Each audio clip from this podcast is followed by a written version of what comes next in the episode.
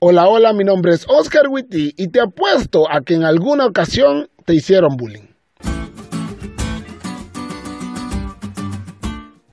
¿A quién no le han hecho bullying? Ya sé, ese no es un muy buen punto de inicio para este podcast. Y no tienes que correr a esconderte. Nadie va a robarte el lonche hoy, eso ya es cosa del pasado.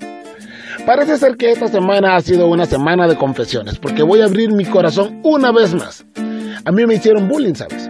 Cuando yo estaba en la primaria era el más pequeño de todos los niños de mi salón y casi estoy seguro que de toda la primaria.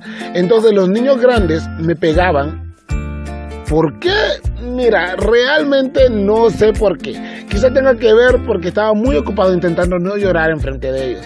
Pero aunque todo esto es muy triste, la historia aún no ha terminado. Un par de niños que iban en un salón más grande que el mío me vieron sufrir de bullying, especialmente de un niño de mi salón.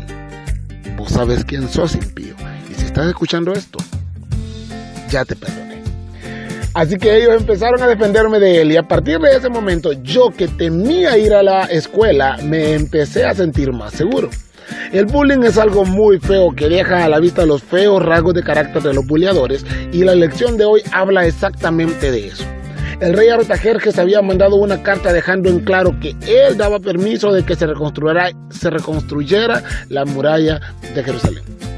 El rey Artajerjes había mandado una carta dejando en claro que él daba permiso de que se reconstruyera la muralla de Jerusalén y que a su siervo Nehemías le dieran todo lo que necesitaba. El problema es que a las personas a las que se les mandó la carta fue a unos compas llamados Tobías, Sanbalat y Gesem. Y miren, si había buleadores experimentados en esta historia, esos son esos tres.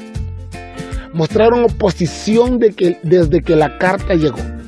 Mostraron oposición desde que la carta llegó, hasta que llegó Nehemías. ¿Por qué? Por mañosos. Porque a los buleadores no les gusta ver que a su buleado le vaya bien. Y ese está siendo el caso con Jerusalén. La oposición es normal cuando estás haciendo las cosas bien. Pregúntale a Pablo, a Elías o a Moisés. Pero Pablo murió sabiendo que tendría la corona de vida. Y Elías y Moisés ahora están en el cielo. La oposición es normal para los hijos de Dios. Pero debes saber que Dios está a tu lado. Y si Dios con vos, ¿quién contra vos?